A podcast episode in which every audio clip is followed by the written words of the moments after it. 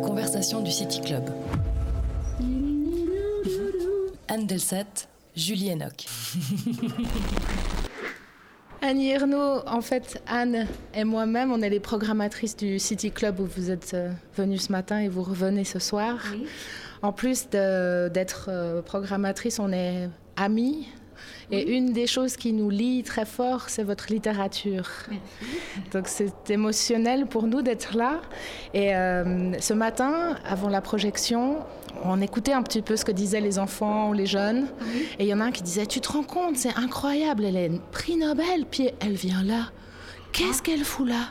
Ah oui, et c'est comme si euh, le fait d'avoir le prix Nobel, ça me mettait sur une, une position euh, supérieure, euh, je ne sais pas où, et, que je, n'avais pas à frayer avec les, mortels, quoi, comme une déesse.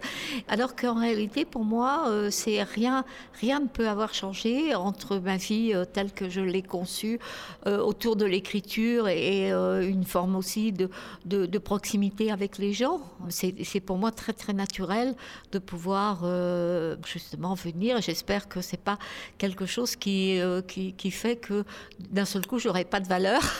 mes livres plutôt, parce que moi c'est pas moi, mais mes livres auraient moins de valeur parce que je suis pas sur mon empiré. voilà.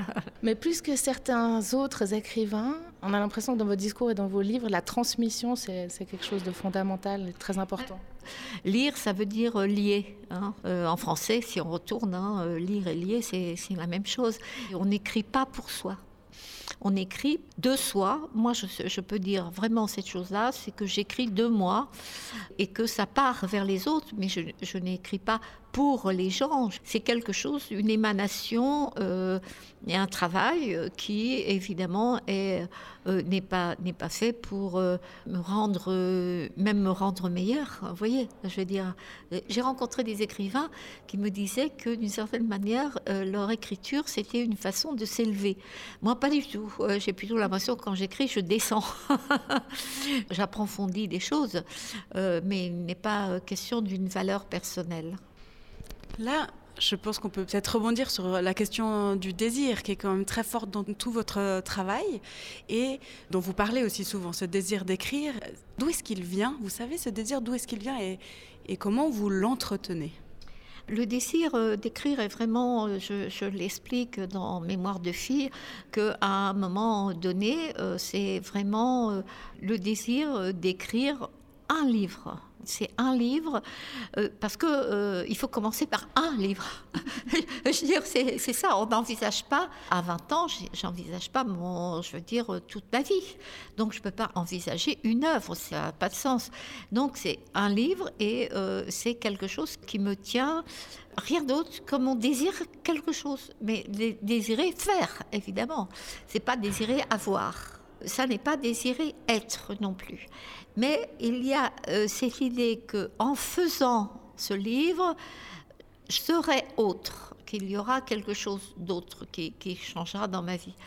Mais euh, le contenu, euh, ce que je pensais écrire quand j'avais 20 ans, je veux dire, ça se dissipera, parce que je l'ai écrit et que ça n'a pas été repris par un éditeur, mais, en même temps, j'ai tâché d'oublier, d'oublier ce désir-là dans la nécessité. C'est-à-dire que, j'avais mes examens, j'ai eu un avortement, j'ai ensuite été enceinte, ensuite je me suis mariée, euh, ensuite j'ai encore eu mes examens, euh, je me suis occupée de différentes choses et puis euh, il y a eu surtout, il y a eu la mort de mon père et j'ai vécu comme, voilà, on vit un deuil sans penser à l'écriture, hein, sans penser à rien. Mais sitôt que je suis rentrée chez moi, j'ai pensé, euh, voilà, il faudrait écrire là-dessus. Et là-dessus, euh, ben là-dessus, c'était énorme, mais c'était euh, c'était très très flou. Je n'ai plus. Mon père est mort, mais au fond, il y avait déjà pas mal de temps qu'on n'avait rien à se dire. Et pourquoi on n'avait rien à se dire, ça je le voyais très très bien. C'était parce que j'avais fait des études, que j'étais sortie de mon milieu. Ça avait une forme simple, mais c'est une grande difficulté de l'écrire. Et ce premier livre, c'est aussi le sujet, ou en tout cas l'époque de ce premier film. C'est exactement ça. C'est-à-dire que ce, livre qui va être écrit et, qui, euh, qui me prendra, je, mettrai neuf mois à l'écrire, c'est dans les années euh, justement où mon, mari euh, achète une caméra et filme et, moi, de mon côté, j'écris. voilà, j'écris et en secret parce que c'est je suis pas sûre de moi déjà. Je suis pas sûre de moi. Je suis pas sûre d'aller au bout. Je suis pas sûre. Je veux dire, on, ne dit pas comme ça qu'on écrit un livre à tout le monde. C'est euh, d'abord si on dit qu'on écrit un livre, on dit ah c'est sur quoi? Eh bien, il n'y a rien de plus difficile que de dire c'est sur quoi. Bon, euh, j'ai le souvenir simplement de que quand même, avec une, amie, avec, enfin qui n'était pas encore vraiment une amie, mais on travaillait pour euh, la libération de l'avortement. Et euh, un soir chez elle, je me suis laissée aller à raconter que j'étais pas du tout une, fille bourgeoise, mais que mes grands-parents étaient des, des ouvriers agricoles, mes parents de petits commerçants, etc alors que j'étais en train d'écrire en fait. Mais je n'ai pas dit que j'écrivais là-dessus.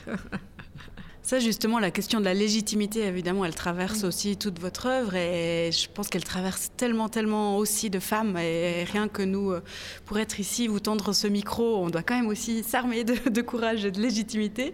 Est-ce qu'il y a quelque chose à faire? Est-ce que, par exemple, ce prix Nobel, ça vous a, ou même les étapes d'avant, ça vous a maintenant apporter une légitimité en, fait, euh, je vais vous surprendre peut-être, mais moi, je me suis toujours senti la légitimité euh, d'écrire. d'écrire. Alors, ça ne veut pas dire du tout que euh, j'étais sûre de moi avec d'autres collègues écrivains, etc parce que je les sentais, eux, qui ils se sentaient pleinement légitimes. Vous voyez, c'est ça. Eux se sentent, euh, voilà, n'avaient aucun doute, euh, mais en même temps, pour moi, j'ai toujours, j'ai toujours été animée de, sentiments de révolte contre ces, attitudes.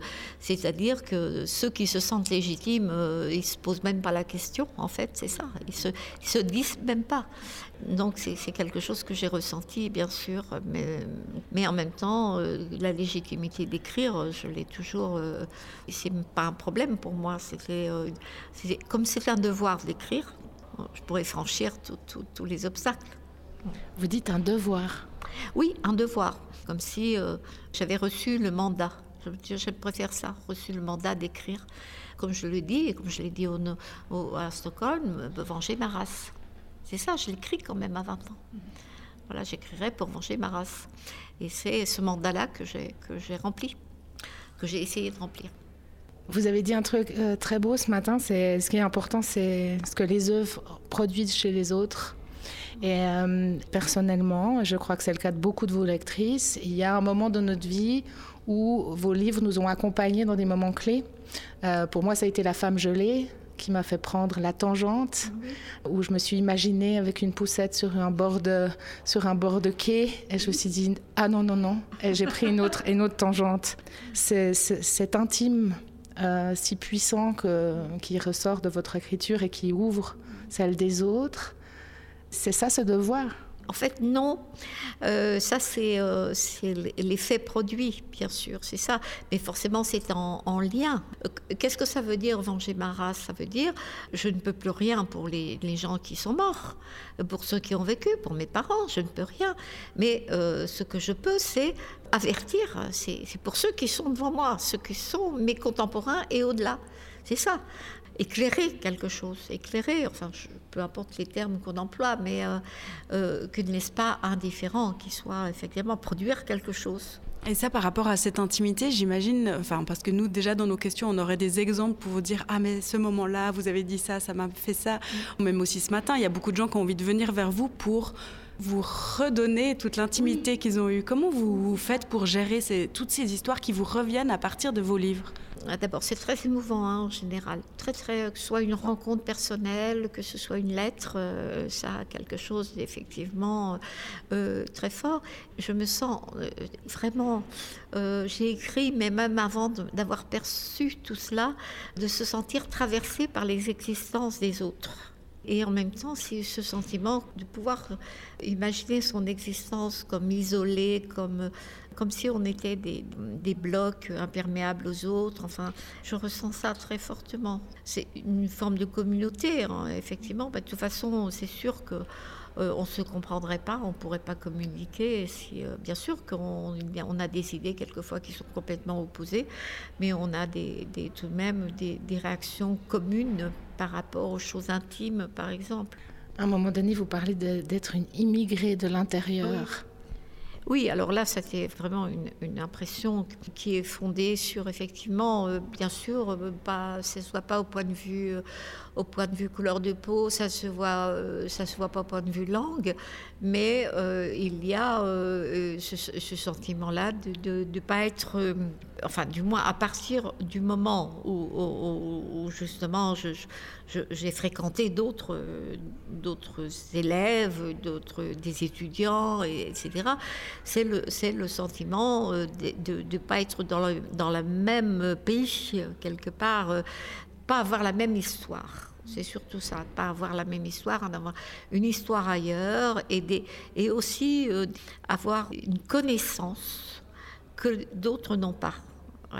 C'est-à-dire celui qui est dans une position de domination, en fait, il sait des choses que le dominant ne sait pas. De même, que l'immigré sait des choses, euh, voit des choses et sent des choses que le pays, que les gens euh, qui sont du pays euh, d'accueil ne, connaissent pas. Ce n'est pas aussi fort que par exemple ce que, ce que peut dire une femme noire vous dit mais vous ne saurez jamais ce que ça signifie d'être une femme noire au milieu des blancs c'est sûr, mais moi je ne le sais pas.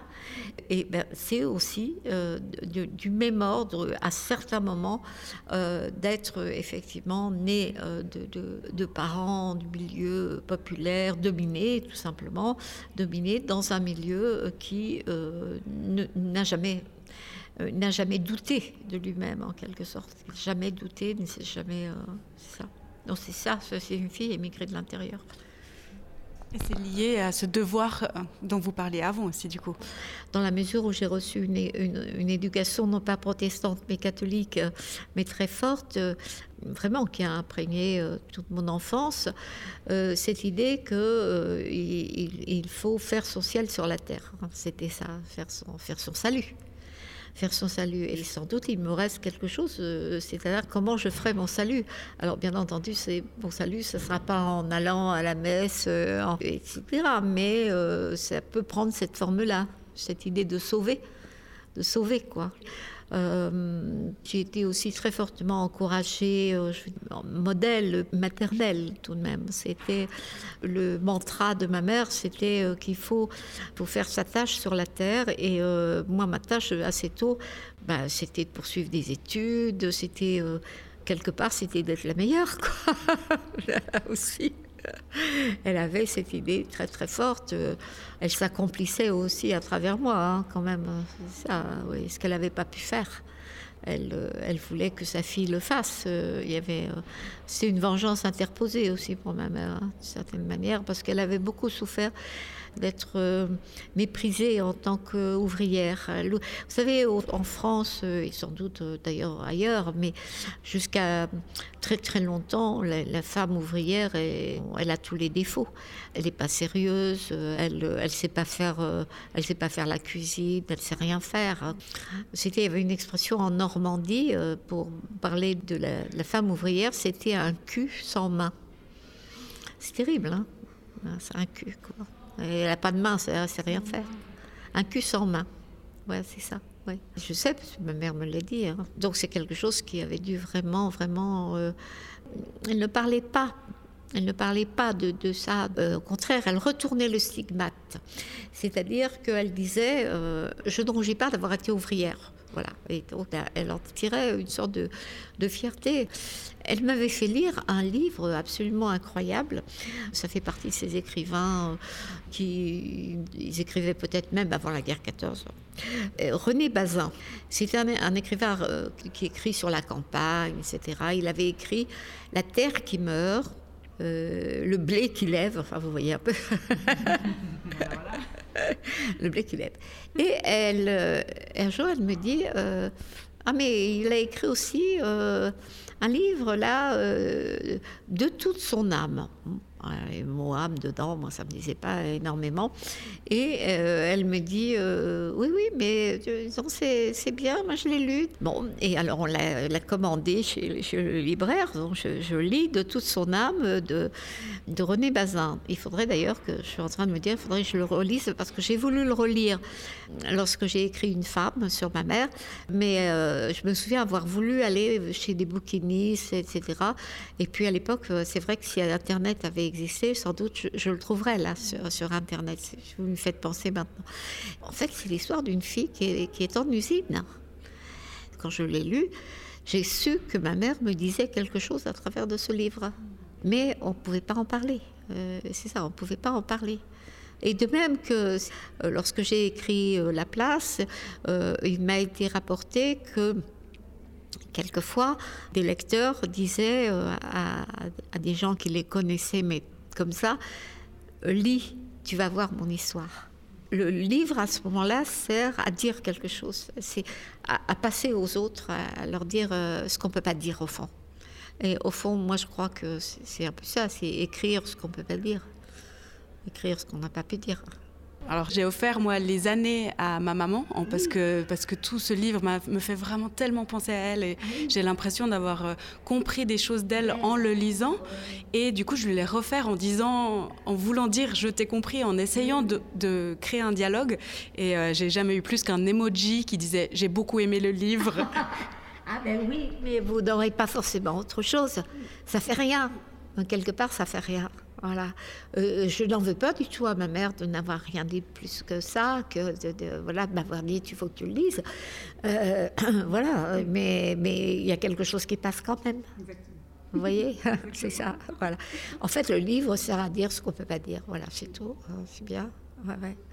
Et moi, j'avais fait la même chose euh, avec euh, donc euh, ce, jeune homme rencontré qui est devenu mon mari, dont je parle là. Donc, il y a bien longtemps, il aimait beaucoup Camus. Bon, Albert Camus, très bien.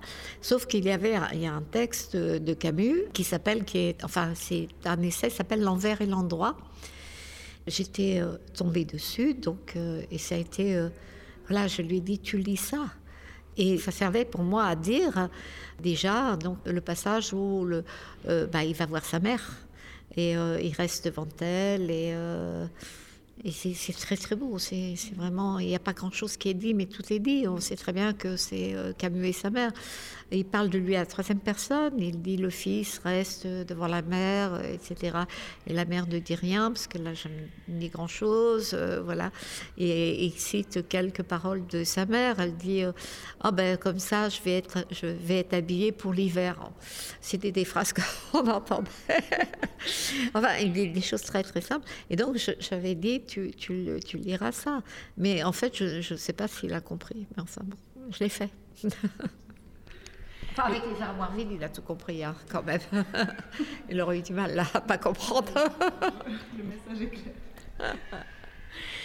Je crois que c'est Simone de Beauvoir que vous aimez beaucoup. Elle dit cette chose qui, moi, m'a marqué, c'est on n'est pas encore sorti de l'auberge, les femmes, pour écrire sur autre chose que la réalité, sur ce qui nous entoure, parce qu'on est encore tellement nouvelles dans le monde.